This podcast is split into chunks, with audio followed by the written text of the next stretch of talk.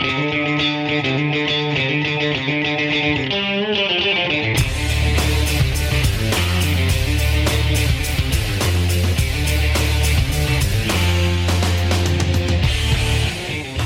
Olá, cá estamos nós em mais uma terça-feira. Eu sou o Farid Ricardo e esta semana tenho para ti um confronto sobre televisão, mais concretamente sobre a privatização da RTP, ou melhor, a possibilidade de privatização. Para nos ajudar neste tema, contamos com dois convidados de peso. De um lado, Bernardo Blanco, assessor parlamentar da Iniciativa Liberal. Liberal. Olá, Bernardo. Olá, tudo bem? Obrigado pelo convite, Farid. E do outro lado, Pedro Miguel Coelho, que já dispensa apresentações, fundador do EF. Olá, Pedro. Olá, obrigado pelo convite. Apresentações feitas. Vamos então começar e o que eu vos peço nesta primeira ronda são dois argumentos a favor da vossa posição. Se calhar dou palavra já aqui ao Bernardo e ele começa com dois argumentos a favor da privatização da RTP, que é a sua posição. Obrigado mais uma vez, Farid, pelo convite. O, o, meu argumento principal, aliás, isto tem um problema constitucional, não é? Por serviço público de televisão, uh, enquadrando aqui a RTP primeiro só como televisão, um, existe constitucionalmente, está na Constituição, por isso, para, para haver aqui uma alteração de fundo, teria de se mudar a Constituição. Mas, mas assumindo que essa mudança poderia acontecer, um, eu sou a favor da privatização da RTP. Primeiro, porque não vejo grande diferença entre os, os canais públicos hoje em dia oferecem em relação ao que os meios privados oferecem. Aqui, meios privados, digo televisão, rádio, internet, plataformas de streaming, etc. Um, e em segundo lugar, que está relacionado com o primeiro, é que atualmente uh, no setor privado nós podemos escolher o que queremos comprar. Se quiseres uma subscrição da Netflix para aceder a uma, uma quantidade de documentos, de, comentários, desculpa, culturais ou séries ou filmes, és tu que escolhes. O YouTube é de graça, consomes os anúncios e tens lá uma quantidade brutal de conteúdo. Uh, a RTP não, és obrigado a pagar na fatura da luz uma, uma taxa nos últimos 20 anos, em média, acho que são quase 300 milhões por ano, uma coisa deste género. Por isso, essa obrigação eh, é o meu principal eh, argumento, porque acho que as pessoas devem ter o direito a escolher onde querem colocar o seu dinheiro, sobretudo hoje em dia, quando temos tantas opções e não acho que, que a RTP, sobretudo a RTP1, ofereça grande distinção de, de nada, quer a nível de educação, noticiário entretenimento. Ok. Pedro, passamos então para os teus argumentos, ou se quiser já aqui responder ao Bernardo, se não forem os teus argumentos também. Uh, não, não. Um, ehm, eu, eu, os meus argumentos acabam por ser a resposta ao Bernardo, no sentido em que nós não concordamos um, ehm, sobre o diferencial que a RTP tem enquanto, enquanto produtora de conteúdos. E, e eu acho que hum, a primeira diferença está relacionada exatamente com isto, ou seja, eu acho que deve ser um serviço público de mídia porque uh, o Serviço Público de Mídia tem um conteúdo audiovisual diferenciado, ou seja, quer na informação, e isso está, por exemplo, muito patente na programação da RTP3 em comparação com os outros operadores de, de informação, quer na ficção nacional, onde a RTP é a única que produz séries com, regularidades, com regularidade para emissão em sinal aberto, quer depois também na rádio, onde, onde a RTP tem um conjunto de canais temáticos e de, e de, oferta, quer na Antena 1, na Antena 2 ou na Antena 3, quer depois nos canais de rádio online, que os operadores privados um, não oferecem. Portanto, eu acho que este é o primeiro motivo, não é? A diferenciação da, da, da produção. Um, e também porque a RTP, com o modelo de governança que, que tem atualmente, acaba por ser um, um operador que consegue um, alguma independência face, face ao mercado e face aos poderes políticos. Por um lado, porque ela tem um financiamento que é meio garantido pelo Estado, meio garantido pelos, pelos anunciantes, uh, e esse modelo híbrido acaba por, na minha opinião, uh, funcionar bem, e porque nos últimos anos, com a entrada em cena do Conselho Geral independente e também com a boa gestão das últimas administrações ao nível financeiro, a RTP acabou por se tornar uma empresa sustentável. Durante alguns anos a RTP não foi uma empresa sustentável. É importante dizer que nos anos 90 por exemplo, quando, quando José Eduardo Muniz era o diretor, a RTP, numa primeira reação à escada dos operadores privados, tenta fazer uma concorrência, investe muito dinheiro em grelha, contrai uma dívida muito grande, que ainda está a, a, ser paga, mas foi exatamente por a RTP, nessa fase, se ter aproximado muito da linha dos operadores privados, que chegava, por exemplo, a comprar grandes pacotes de filmes para não emitir, apenas para bloquear a programação dos recém-chegados privados. Foi aí que a RTP falhou, ou seja, quando a RTP se aproximou de uma de uma linha de programação dos privados e quis entrar numa disputa concorrencial. E agora, eh, claro, ao nível das audiências e da presença da RTP no mercado, depois isto é possível de, de discutir e de falar, mas julgo que são estas duas coisas que eu diria para, para abrirmos aqui a nossa conversa, mas acho também que eu e o Bernardo não, não iremos concordar sobre isto, não é? Sobre quais é que são os conteúdos diferenciados ou não. Certo.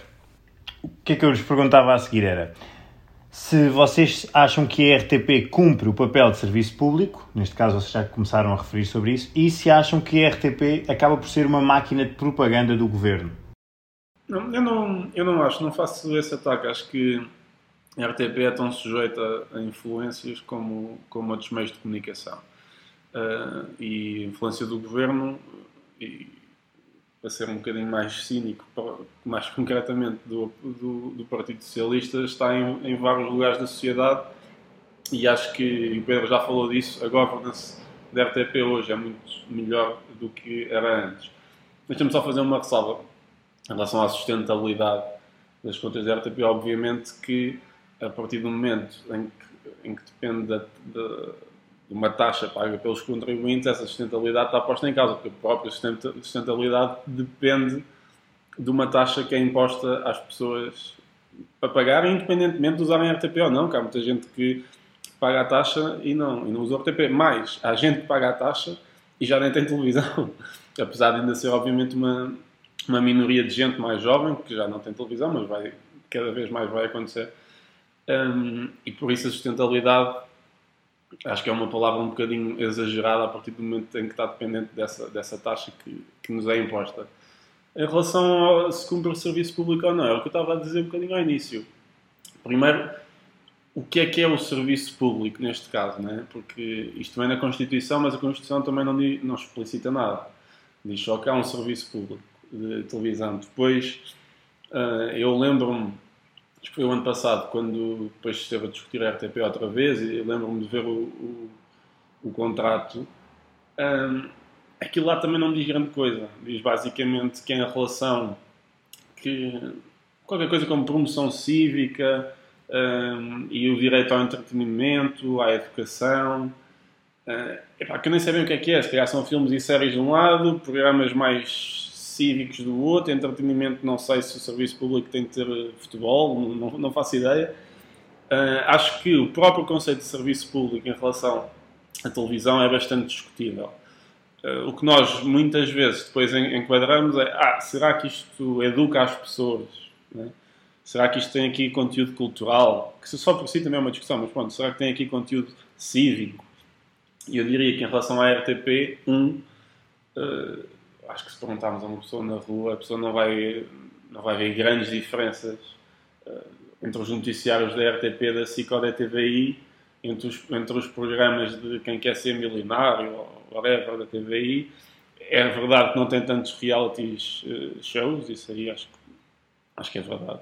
Mas também tem os seus programas da manhã e os seus programas da tarde. Por isso acho que em relação à RTP1 é muito difícil fazer essa, essa defesa. Depois há outra questão que é RTP2 e, e, e alguns, algumas temáticas das rádios, etc., que já são mais focadas para, para essa componente cívica. E aí podíamos entrar na, ótica, na discussão de eh, mas será que o Estado deve ser promotor desta educação cultural da população, etc. Que eu maioritariamente acho que não, mas a, mas a questão aqui principal para mim, numa ótica gradualista, nem é essa. O meu principal ponto é que a RTP1 deve ser privatizada. Até porque acho que há algumas componentes básicas em relação ao Estado onde uh, importa ter algum meio de comunicação oficial e com a internet eu acho que cada vez menos uh, vai passar pela televisão ou pela rádio, mas enquanto ainda não é assim, uh, enquanto a maioria das pessoas ainda assiste a informação política pela televisão, que é o caso de Portugal, acho que é importante ter algum meio. Uh, e por isso não me choca que haja uma RTP2 como uma componente mais cultural e, quando for preciso passar informações mais oficiais, uh, imaginemos cá, como houve o anúncio da pandemia, do estado de emergência, ou quando há os discursos de Natal, de fim de ano, do estado da nação, etc. Um, acho que sim, acho que deve haver. Minha, o meu principal conflito maior, até porque é o mais custoso para o bolso dos contribuintes, é a RTP1. Eu não concordo com o Bernardo, isso vai ser a frase que eu vou dizer até ao fim deste episódio. Eu, eu não concordo com o Bernardo, um, ehm, e, porque eu acho que, apesar de tudo, a RTP1 tem muita coisa que a diferencia dos operadores comerciais.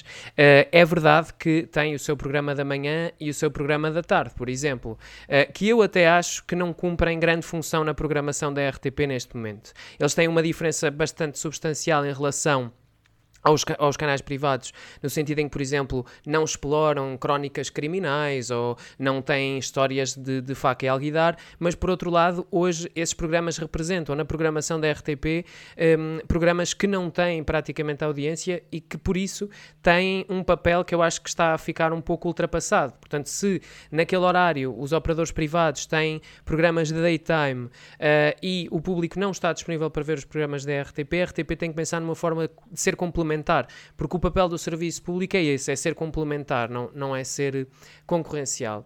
Relativamente à informação, a Reuters, nos últimos dois anos, um, eles fazem, fazem um estudo que entrevistam uh, mais de 12 mil uh, pessoas e eles uh, mostram que mais de 80% dos portugueses confiam na RTP como marca de informação. Aliás, é a marca de informação em Portugal que tem melhor resultado um, neste estudo. É um estudo da Reuters com, com a Universidade de Oxford e, portanto, eu acho que este é também um fator de diferenciação Embora, e isto é importante dizer, é, embora a RTP, sendo indicada como uma marca de confiança, não é uh, a marca líder em informação em Portugal, ou seja, não é a líder comercial. O que nos coloca aqui perante dois critérios diferentes, que são os critérios de reputação e depois os critérios mais de, de, de consumo.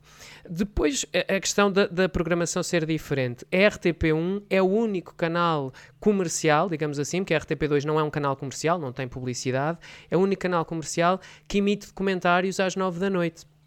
Uh, séries documentais como por exemplo Nossos Portugueses, que este ano foi feita pelo, pelo Carlos Daniel, uh, em conjunto com, com a Fundação Francisco Manuel dos Santos, foi emitida às 21 horas. Um, é o único canal que tem às 21 horas programas de grande reportagem emitidos fora dos seus espaços informativos. Uh, é o único canal, por exemplo, não tem um, um telejornal que é uma revista eletrónica, porque nós hoje nos canais privados temos, temos informativos que juntam formatos de entretenimento, juntam eh, programas de festas, etc. Tudo ali misturado. E eu acho que a RTP cumpriu efetivamente este papel de diferenciar o que é uh, produção televisiva uh, de qualidade. Uh, e pode um bocadinho servir até de farol para os operadores privados. Nós podemos olhar hoje, por exemplo, a RTP Play e ver que RTP Play surge, a produção também de séries da RTP surge e depois disso surgem o TVI Player numa primeira fase e depois o Opto da, da SIC e que são, que são duas plataformas bastante diferentes mas que têm feito aqui um caminho que foi a RTP de alguma forma que começou. Aliás, neste momento, por exemplo, o diretor uh, digital da, da TVI, ele era inicialmente, fazia essa função na, na RTP, o Ricardo Tomé. Pronto, e, e isto seriam aqui as grandes diferenças que eu, que eu, que eu poria. A questão do futebol que o Bernardo referiu eu acho que o futebol cabe no serviço público. Neste momento faz-me um bocadinho de confusão até que não se tenha conseguido chegar a uma, a uma hum, solução em que a Liga Portuguesa consiga ter uh, jogos emitidos em sinal aberto. Porque, claro, que o futebol não tem falta de exposição mediática, não é uma modalidade que tenha falta de exposição mediática mas uh, faz-me um pouco confusão que o público em geral para ver a, a, Liga Portuguesa tenha que pagar um canal uh, de subscrição, não o possa fazer eh, de outra forma. E, portanto, também o acesso ao, ao, desporto, quer seja ao futebol, quer seja a outras modalidades, e a RTP também tem feito esse papel, como se viu recentemente nos Jogos Olímpicos e Paralímpicos, um, a RTP tem aí esse, essa responsabilidade um, e eu acho que é também por aí que, que o contrato de concessão entra quando, quando fala da, da tal dinamização da educação cívica e da formação desportiva, etc, etc, etc. É, há pouco falaram de, da questão do serviço público, não é? Do conceito de serviço público. O que eu vos perguntava agora é se é preciso existir um operador de serviço público para ser prestado serviço público. Deixa-me só, só, dizer uma coisa que eu, acaso, também não tenho a certeza em relação aos Jogos Olímpicos, mas eu lembro-me, isso agora é preciso ler o contrato, mas eu lembro-me, por exemplo, em relação à Eurovisão, se não estou em erro, a RTP opa, ou tinha direito preferencial ou só a RTP é que devia ser, mas provavelmente devia ser direito preferencial, não sei. E... Já não, agora já não, já não é, agora já não é porque os direitos, que está, os direitos estavam com a Eurovisão e já não estão, passaram a estar com a Discovery, portanto já, já, não, já não se aplica isso. De qualquer forma, eu acho que é muito complicado para um operador privado emitir os Jogos Olímpicos. Porque é, uma, porque é uma emissão com uma audiência muito baixa e que é complicada de rentabilizar comercialmente é complicado de rentabilizar. E, isso depois em relação, isso aí é a escolha do, do privado, se quer arriscar ou não. Mas, uh, mas uh, o meu ponto era só esse, é que há alguns eventos que a RTP, ao ter direito, está completamente uh, desvirtuado, porque nós dizemos a RTP passa isto e o outro não, mas a RTP tinha preferência para tinha direito a ter isto e o privado não, e, e por isso também convém dar essa nota. Só para dizer que eu não tenho nada uh, contra a RTP. E eu, eu, eu, o digital, o RTP, o RTP Play é muito bom. Eu só quero é que os contribuintes possam escolher se querem consumir a RTP ou não. Eu não tenho nada contra a Netflix, a HBO, a TVI. Uh, eh, só quero que cada pessoa possa depois escolher se quer pagar esse serviço ou não e não ser obrigada um, a pagar nenhum. Eu acho, eu acho o RT Play, o RTP Play é bastante se, bom. Eu acho que se tu abrires, se tu abrires essa, se tu abrires essa porta, não é, das pessoas escolherem, seja em que setor for, as pessoas vão escolher não pagar claro, em muitos então, casos. A maioria do, é assim, isso há uma, há uma questão de idade. Pedro. Eu agora não tenho doenças, há, posso há uma, não pagar, não é? Agora não tenho doenças, há, não há uma questão, há uma questão de idade, Pedro, como é óbvio, mas eu acho que consumo praticamente tudo na internet, não é? Uh, e quase, meio, meio, agora não, não vou estar a dizer porcentagens, mas uma grande parte do que eu consumo é no YouTube. Uh, e então, é grátis, uh, paga sem anúncios, é verdade. Não estou a dizer que isto é solução de curto prazo, não é? Porque, quer dizer, a minha avó também já vê algumas coisas no YouTube, mas certamente a maioria da população um, não não se educa, não recebe informação de notícias, não vê entretenimento uh, no YouTube e na internet. Um, mas eu não vejo como grande necessidade do país ter um operador RTP, RTP às 10 horas passar documentários.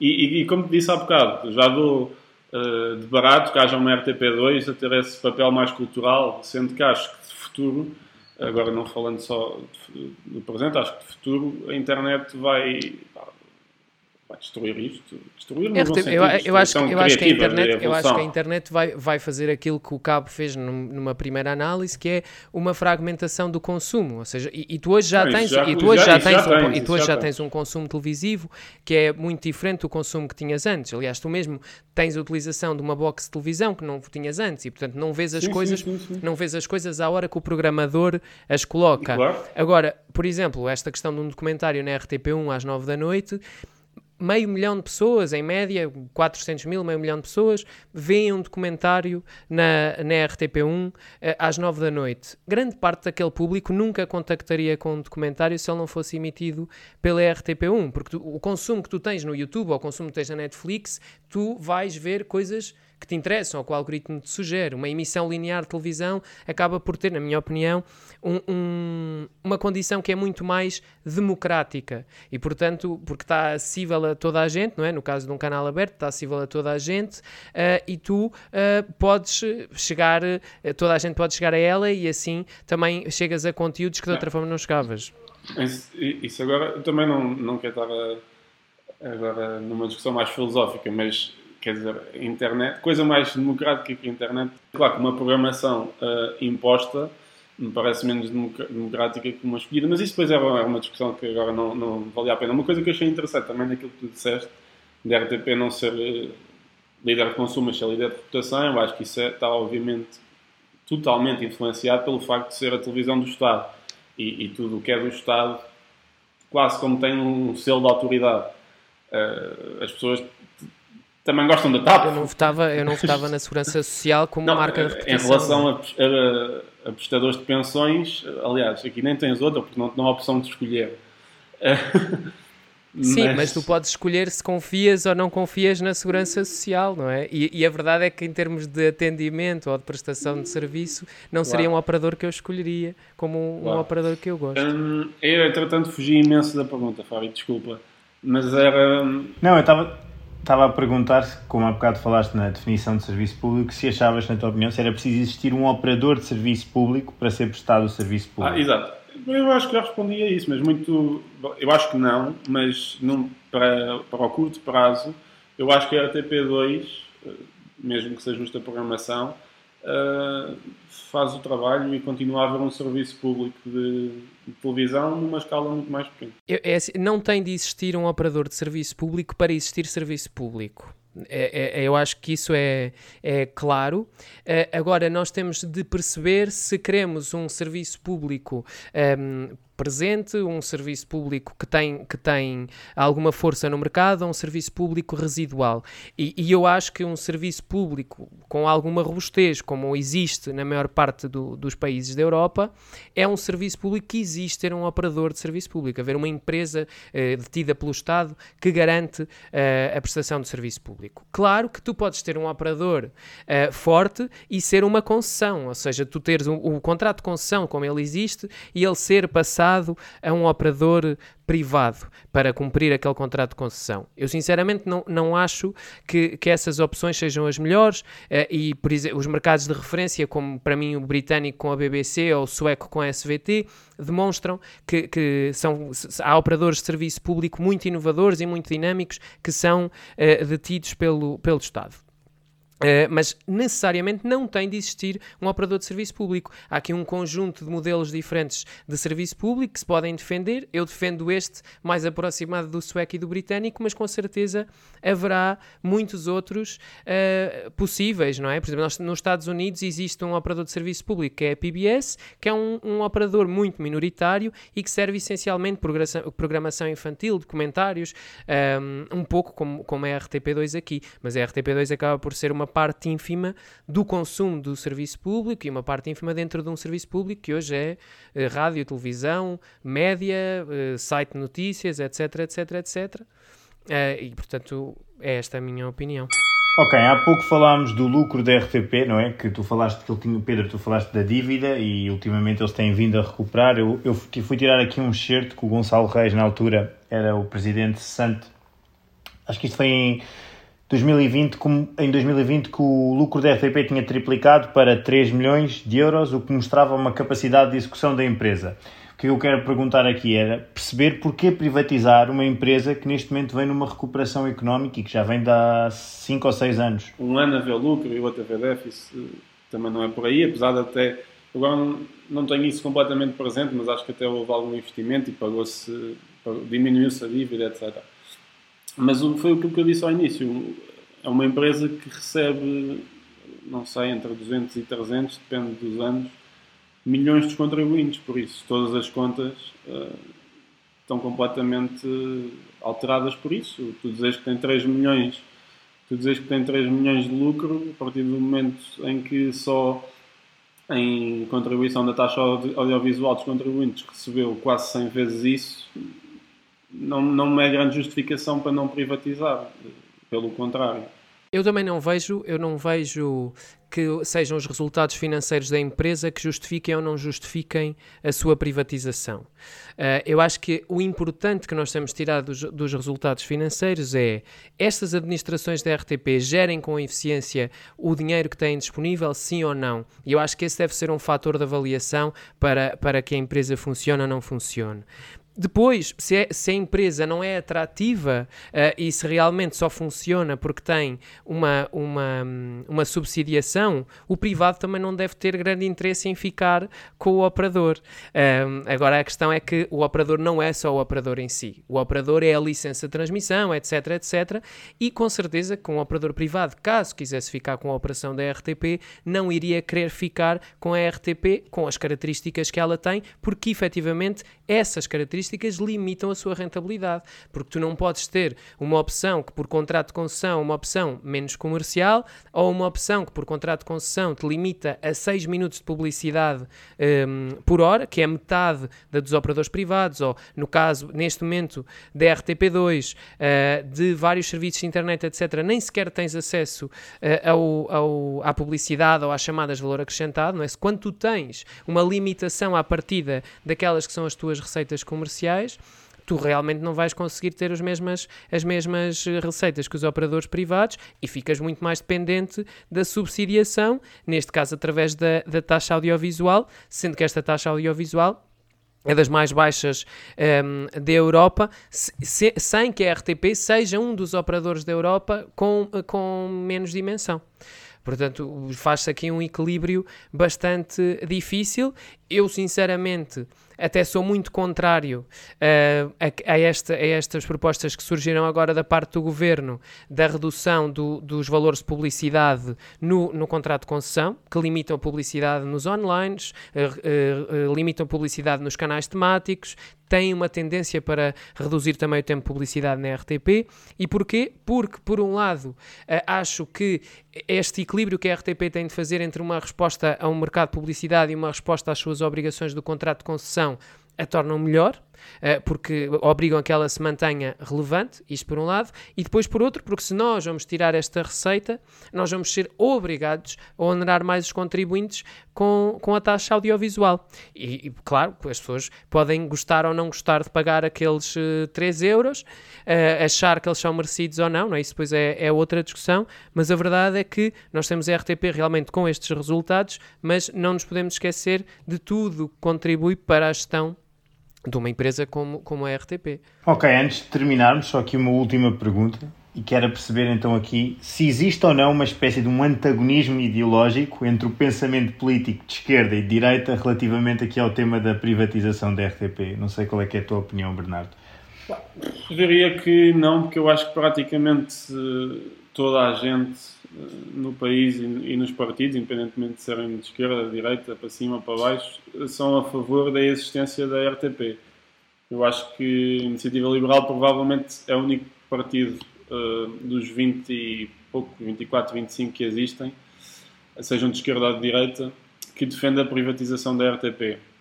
Aliás, nós tivemos um, um governo que alguns dirão que por necessidade financeira, outros por birra ideológica, privatizou variadas empresas e não privatizou a RTP, porque mesmo entre esse governo, uh, o, curiosamente o partido mais à direita dessa coligação não era a favor de privatizar a RTP e por isso a RTP nunca foi privatizada.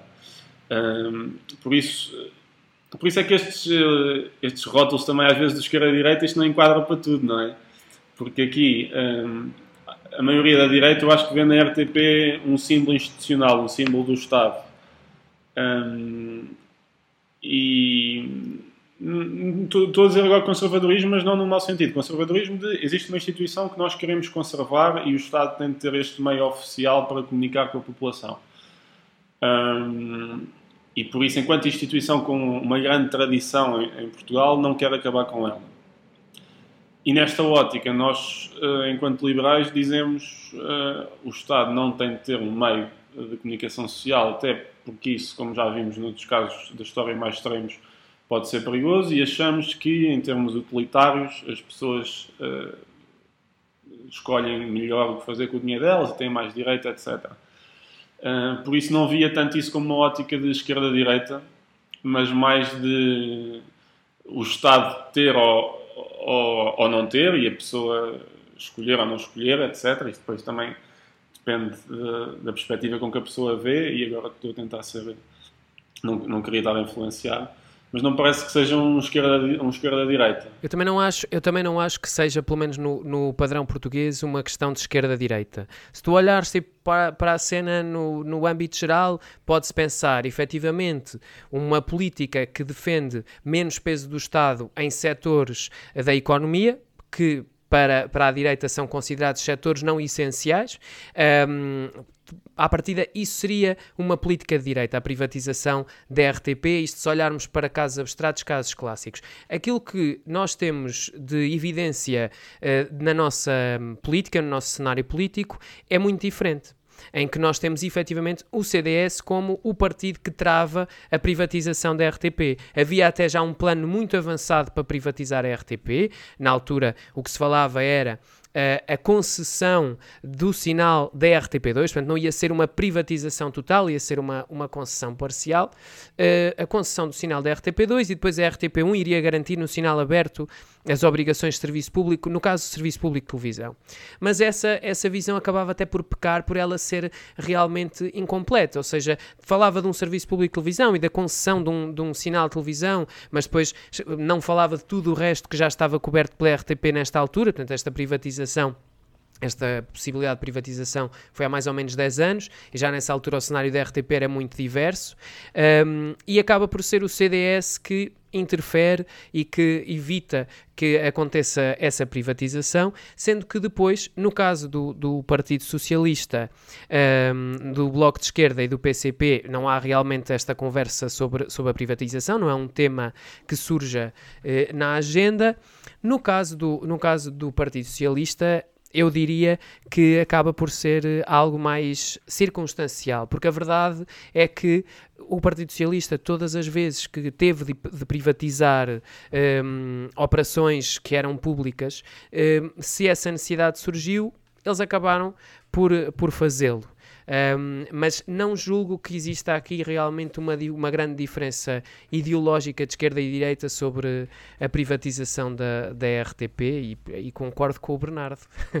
E é assim que vamos terminar em concordância. Muito obrigado aos dois. Obrigado, Obrigado pelo convite e pela conversa muito simpática, muito relevante e interessante. Obrigadíssimo. Pedro, obrigado também. Obrigado, Bernardo. Para que não vos falte nada, esta semana ainda continuamos com um menu recheado de podcasts. Amanhã é dia de videoclube, na quinta o Pedro regressa ao Fit e com o Fit Isoladora, na sexta fechamos a semana com os factos da semana e segunda começamos em grande com o Edicionalista. Durante a semana reunimos o melhor do entretenimento em espalhafactos.com. Não se esqueçam também de subscrever o nosso feed para ficarem a par de todos os podcasts e deixar claro o vosso comentário. Depois de dizer todas estas obrigações contratuais, resta-me despedir e esperar por vocês na próxima terça. Até para a semana.